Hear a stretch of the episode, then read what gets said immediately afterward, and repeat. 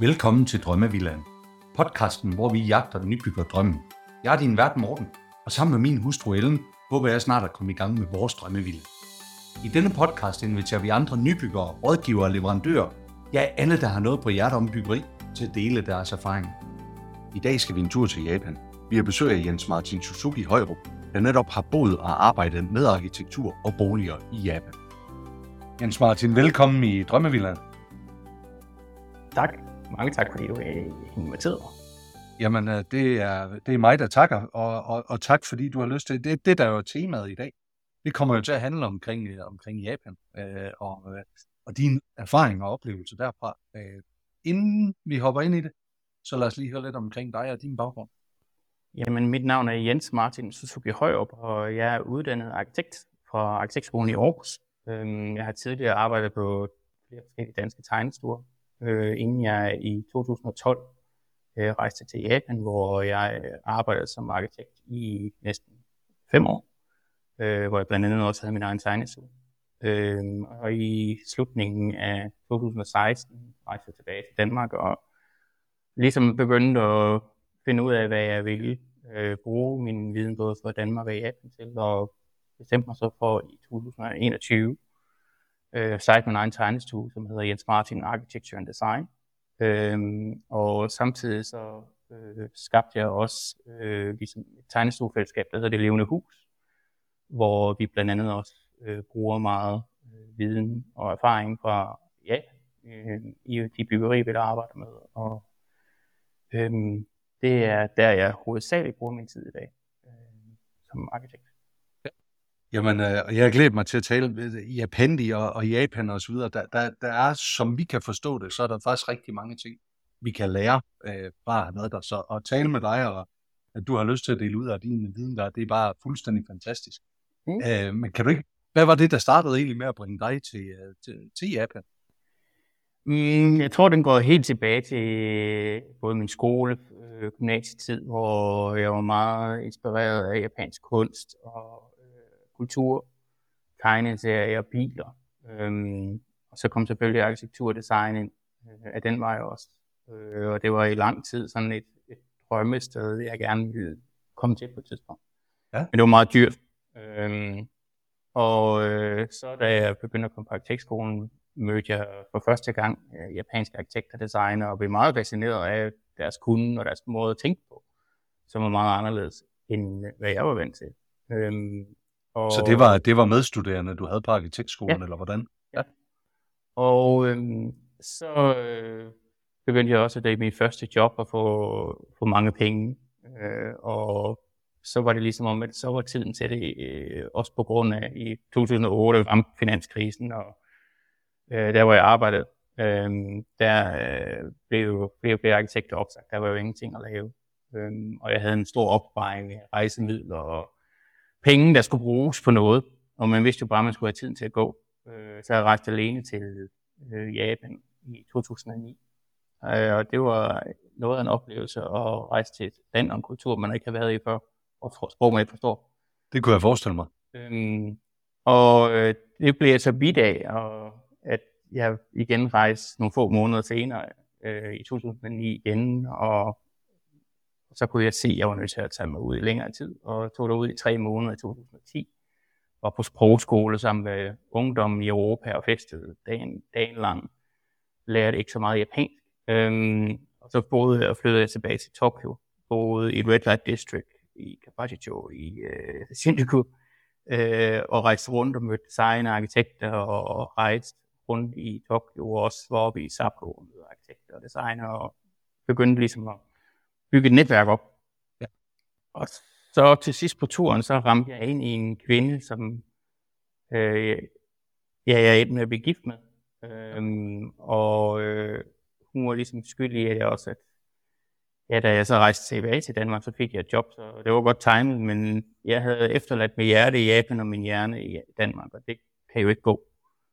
Så øh, jeg tog karrierevalget og opsagde min danske karriere, øh, ja. og rejste ud og bo sammen med en en kvinde, som ikke engang min familie, mine venner havde mødt, øh, boede midt i Tokyo. Øh, startede for nul, øh, og skulle finde ud af, hvordan man klarer sig i Japan, ny kultur, hvad, hvad kan jeg bruge min baggrund til som dansk arkitekt? Lige nøjagtigt. Det må have været ekstremt lærerigt, den der tur. Ja, både personligt og også kreativt. Øhm, og det var jo det er en af de vildeste perioder i, i mit liv, og heldigvis er det jo nu blevet en del af min, min hverdag mit liv. Altså. Lige præcis. Hvad endte du med så at arbejde med professionelt i, i Japan? Øh, jeg arbejdede både med mest renoveringsprojekter og indretningsprojekter. Øhm, hvor øh, min drøm var jo egentlig at, at komme til at arbejde meget med japanske kunder, men både på grund af øh, kulturbarriere og sprog, så endte jeg meget med at arbejde for internationale kunder. Ja, okay. Øhm, og expats, øh, som boede i Japan. Øhm, ja. og, og, og det var jo ikke helt mit mål og mit ønske, men så jeg begyndte også at team op med japanske arkitekter og designere. Øhm, og prøvede også at promovere meget øh, dansk arkitektur og indretning og design i Japan. Øhm, ja. Spændende. Men prøv her, det var jo også, og det var jo også det, der ligesom ledte ind til samtalen. Der var jo en af vores lyttere, der egentlig havde anbefalet, at vi skulle gribe fat i dig.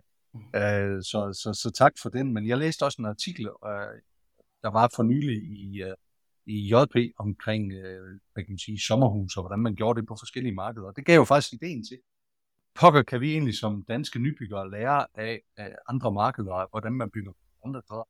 Mm. Og det var ligesom den invitation, jeg sendte til dig. Så, mm. så uh, Jens Martin, hvad pokker kan vi lære af de her, uh, af de folk langt øst?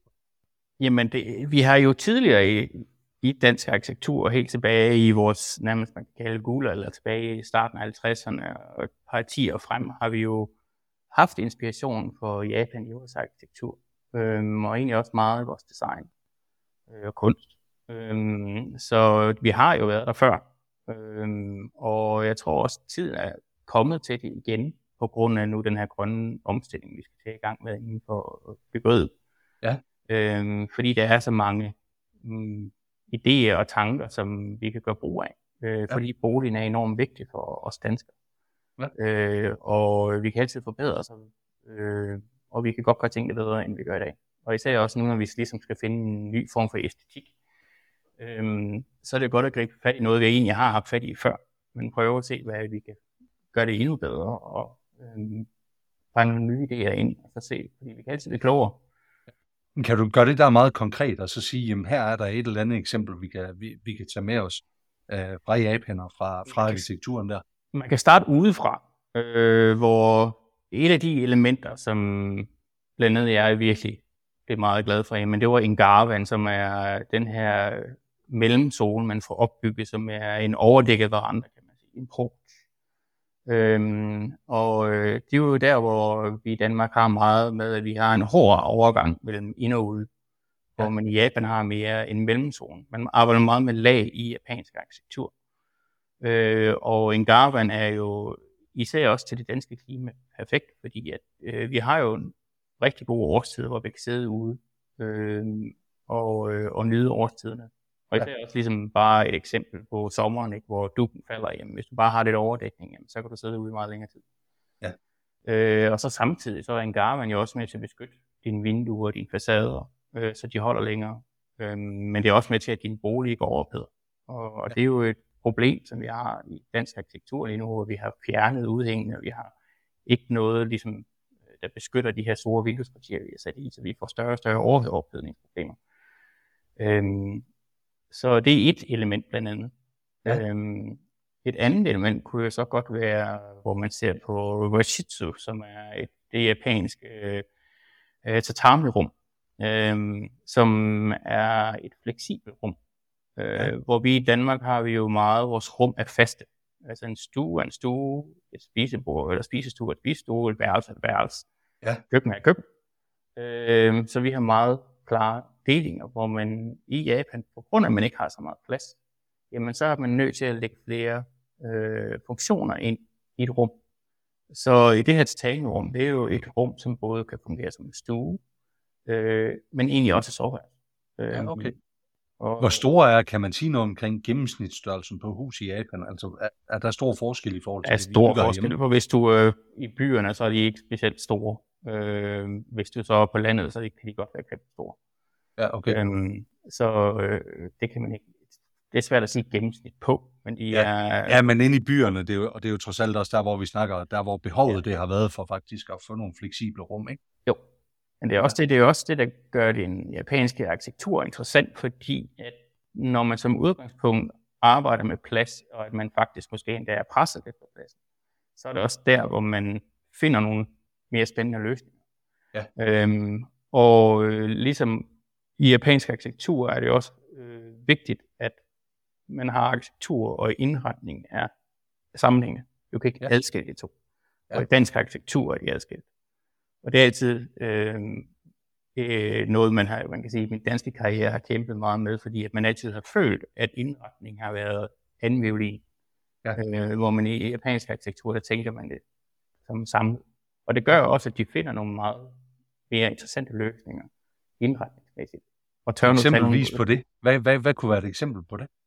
og her, hvis du kan øh, tage, jamen, øh, igen, hvis man ser på et toilet, et japansk toilet, øh, det er jo indrettet på en anden måde, opdelt på en anden måde. Øh, I Danmark og i Japan havde vi jo begge to med, at toilettet var udenfor i gamle dage. Øh, I Danmark, da toilettet rykkede indenfor, så rykkede vi det jo ind sammen med vores badekar øh, og håndvask og bruser, det er det så sæt hænder. Øh, og der er det blevet. Men i Japan, der rykker man toilettet ind i et andet rum, øh, i sit eget rum, fordi at i Japan arbejder man rigtig meget med hygiejne. Og det er noget, man kan se gennem hele øh, ens bolig. Lige fra når man kommer ind i et hus i Japan, jamen så har man jo allerede en gengang, som er, hvor du sætter dine sko. Og det er en overflade, der er nemt at holde rent. Du tager ikke dine sko på ind i et hus øh, i Japan. Øhm, men i, i, omkring et toilet, jamen så er det jo det sted, hvor du har flest bakterier i en bolig, det er et toilet. Og det har vi jo sat midt i det hele, et sted, et rum, hvor det skal være rent. Vi skal være Ja. rent. Og det er så med til også, at når vi har placeret et toilet inde i sammen med bruseren, måske endda vaskesøjle og håndvask, jamen så er rummet låst, når vedkommende er på en er på toilet. Så er der ikke nogen, der kan have brusebad. Så er der ikke nogen, der kan vaske tøj. Men ved at du splitter tingene op, jamen så har du funktionen i gang stadigvæk. Ja. Ja. Og så er det faktisk oveni også adskilt bruset og badet, fordi man Ja. ja. har altid badekar i Japan. Øhm, for det andet, så du kan faktisk have tre til fire funktioner i gang i det samme rum. Ja. Ja. Det kan vi ikke.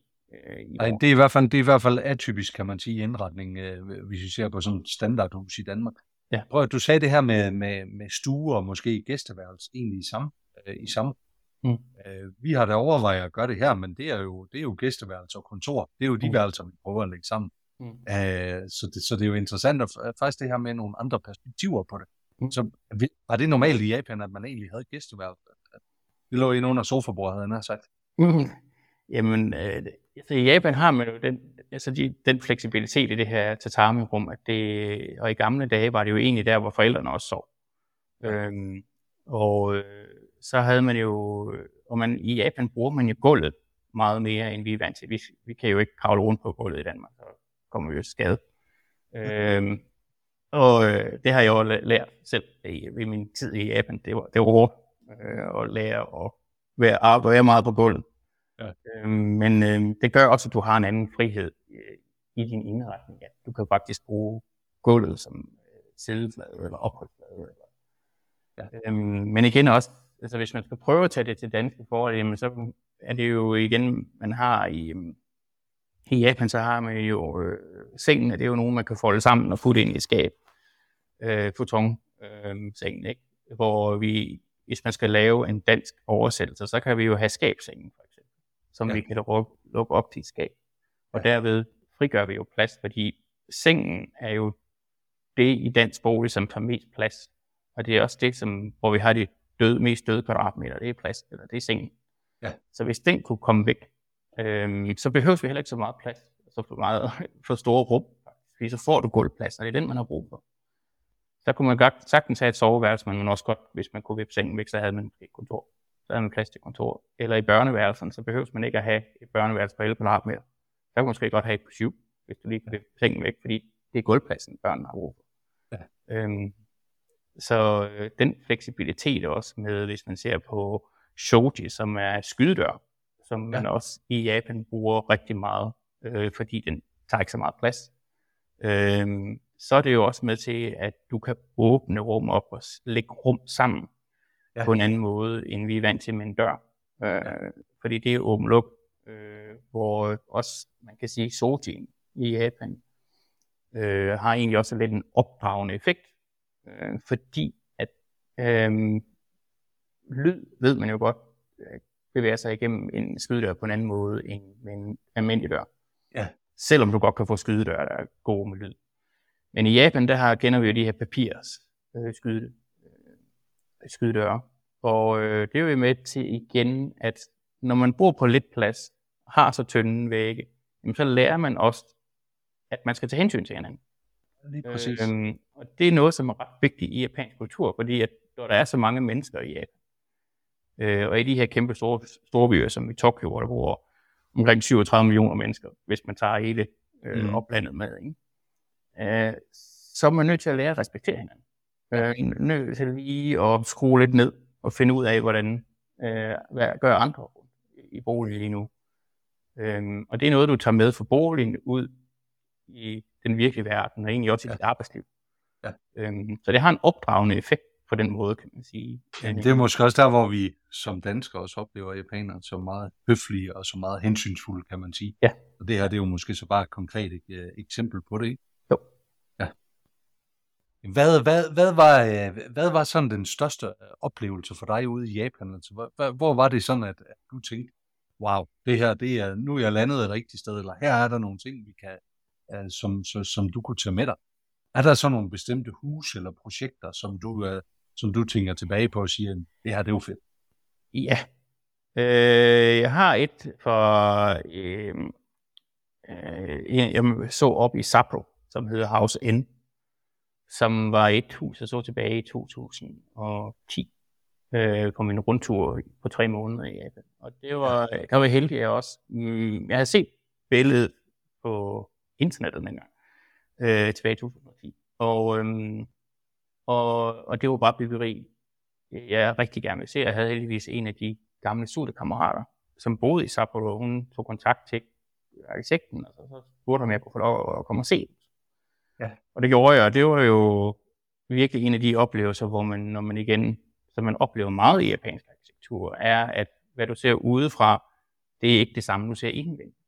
Okay. Fordi man har det her med, at øh, arkitektur og indretning hænger sammen. Så du får nogle andre arkitektoniske oplevelser. Øh, og, og det var et hus, som udefra er et almindeligt A-hus. Øh, og når du så kommer ind, så er det et stort rum, og så i det rum er sat en masse små forskellige huse. Ja. Og det er blandt andet også et øh, byggeri, som vi har ladet os inspirere af det levende hus.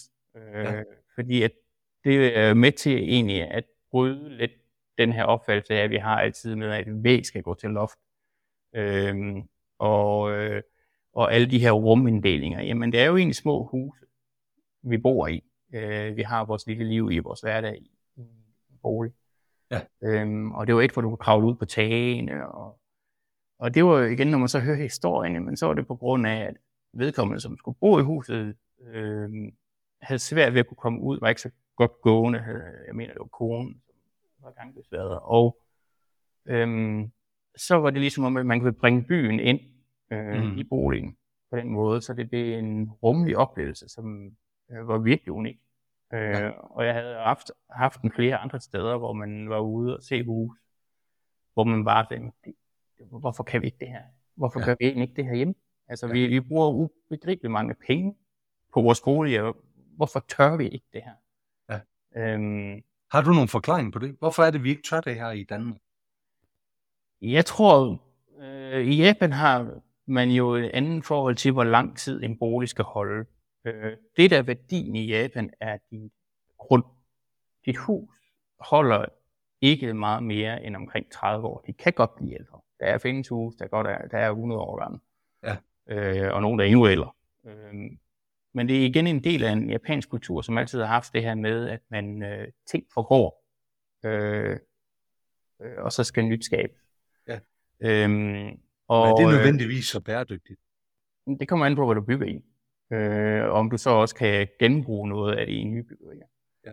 Øhm, så øh, det her med at øh, øh, ligesom et af vores yndlingsudtryk også er noget, der hedder wabi-sabi, som er en et buddhistisk udtryk, som igen er meget med natur at gøre i Japan, hvor man, man ligesom hylder det uperfekte.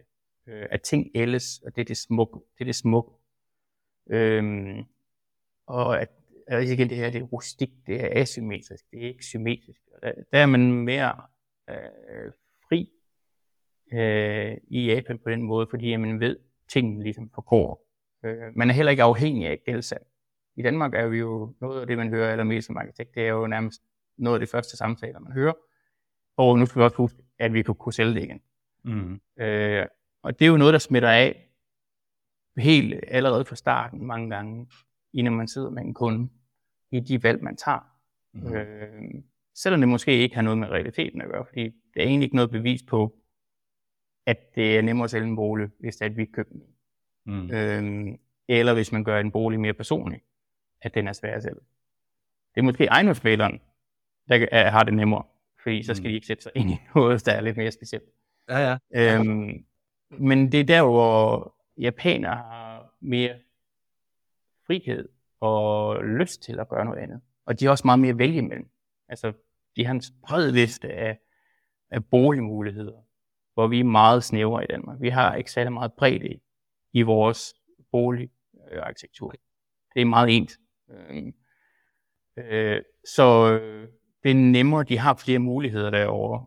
Øh, tør også mere, fordi at de, de ser ikke boligen. Boligen er jo ikke en investering, som den er i Danmark. Øhm, de lever også meget mere i nuet, end vi gør. Øh, både på grund af, at de har, øh, og det er jo også noget, man bliver hurtigt konfronteret med, når man flytter til Japan, det er, at du lige pludselig finder ud af, okay, vi har altså nogle ting, der ikke slår dig ihjel. Der er jordskælv, der er tsunamier. Mm. Øh, der er klima, som virkelig er hårdt. Øh, tyfoner og sådan nogle ting. Altså, noget af det første, som jeg blev mødt med, det var jo, jamen, hvordan, hvis der er store jordskælv, vi kan få kontakt til hinanden, hvor skal vi mødes i den her store by? Hvordan, ja. hvor, hvordan kommer vi rundt i det her? Ikke? Hvis der er udbrud øh, brand, eller der kommer kæmpe jordskælv, hvor skal vi evakueres? Ja. Det er jo noget, som vi i Danmark slet ikke forholder os til. Ja, ja, og det gør præcis. også bare, at du som menneske lever mere, når du har den her i baghovedet. Man lever og lever med øh, ja. og det er ikke noget, man går og være bange for. Men øh, for med vi forberedt på det i Japan, men helt fra skoletiden, der lærer man jo at evakuere og, øh, ja. og hvad man skal forholde sig. Og ja. det, det lærte jeg også. Ja. ja, så det er et helt andet syn på livet, kan man ja. sige, eller det er en helt anden indgangsvinkel, ja. man egentlig kommer ind i alt det her med. Ja, det er også der, hvor det burde vi jo også, altså vi burde øh, tænke lidt mere på os selv, og give ja. os lov til lidt mere, øh, og, og nyde lidt mere. Det er jo ikke for os interessant som arkitekt, at man skal sidde og, og skrue ned for det hele, bare for at man måske har nemmere ved at sælge det senere. Fordi så får man bare en lev på ja. øhm, Det er flot at få det her store, højt belagt smørbrød. Ja. Og man også får en bolig som inspirering, når man kommer hjem. Øh, at det ikke bare behøves kun at være en sommerhus. Man hører jo også mange gange, at det er jo sommerhuset, der kan man godt lige få lov til at give lidt mere gas. Mm. Men privatboligen, der skal man være sådan lidt plain. Ja, Fordi det, ja, det, det hænger egentlig nok sammen med investeringen, ikke? Altså det her med, at vi skal kunne holde pengene hjemme i det. Ja, ja. og det gør bare, at det tager konservativ valg. Ja. Øhm, og det er også det, man hører fra banker, forsikringsselskaber og ejendomsmalere, at nu bliver vi skal ikke tage for mange chancer, fordi så kan det være, at du mister. Mm. Men det ved man jo faktisk ikke, om du gør. Øh, ja, så vidt jeg ved, så findes der ikke nogen øh, opgørelser over, om en hus, der er personligt øh, sælger dårligere end en hus, der ikke har så hvad handler det her om for os som nybyggere? Handler det om at have lidt mere mod, eller hvad? Ja, øh, helt klart. Også ture, lytte og, og prøve at lade sig forføre. Øh, ja. Fordi det er jo det, som jeg synes, der er spændende som arkitekt, det er jo også at, at, at have noget tilbage i posen, til når kunden træder ind ad døren, og så får de den her store oplevelse.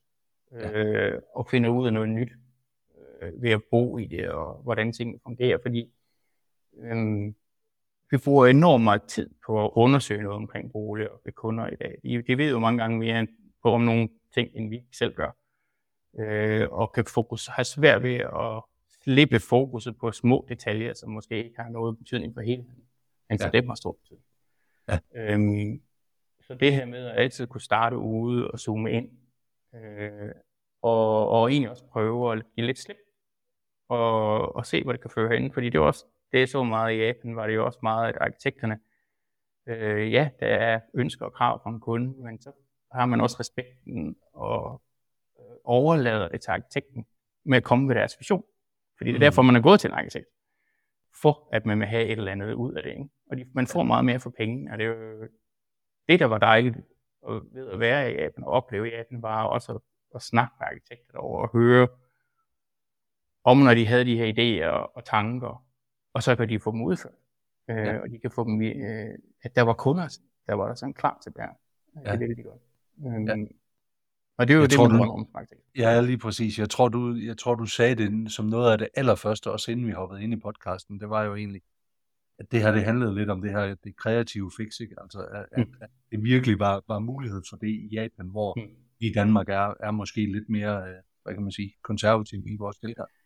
Ja, fordi det, altså det, er jo, det er jo det, der... Øh, vores boliger kan så mange ting, og vi har så mange muligheder.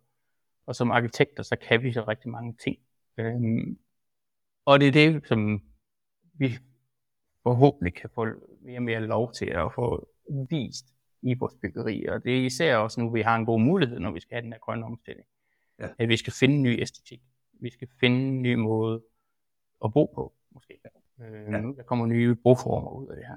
Ja. Øh, og hvordan skal vi bruge de her materialer, som vi skal nu skal til at bygge? Øh, fordi vi kommer ikke til at kunne lave det, som vi har gjort indtil nu. Øh, så det, det er en stor omvæltning for kunder, øh, og også for arkitekter, for hele byggebranchen og hele systemet faktisk, vi har fået bygget op øh, til, at vi skal til at gøre det tingene på en anden måde. Og der er kan vi her så bevægelse, er den her bevægelse så i gang? Eller ja. hvor langt er vi på det? Den er i gang. Øh, altså det er jo altid en bevægelse, som starter småt. Ja. Den sparer i, i first mover kredsene, kan man sige. Øh, det er jo også det, man, man ser også bevægelsen i gang internationalt. Så den er i gang, øh, og den er meget i gang på Sjælland lige nu. Okay. Øh, det der rykket sker lige nu. Øh, og så kommer det lige så stille, og, og det er også der, hvor de eksempler, der kommer ud nu, er også det, der ligesom skal få flere til at ture og gøre det. Ja. Øh, og lade sig inspirere. Øh, ja. Så det er en spændende tid at være arkitekt i. Øh, og for os ved det levende hus er det jo spændende, at vi også kan trække det her japanske ind. Og så prøve at se, hvordan vi kan ligesom blande det med det danske, så det er stadigvæk noget, der passer ind i en dansk bygningskultur, men også i en, en dansk øh, sammenhæng. Ja, lige præcis hvis man skal følge den her bevægelse? Altså, hvor, hvor, hvor, hvor er det, man, man går hen og, og, og finder noget mere om det her? Hmm, godt spørgsmål. Øhm, så personligt så holder jeg jo rigtig meget øje med, hvad der sker øh, internationalt, og ser på designmedier internationalt.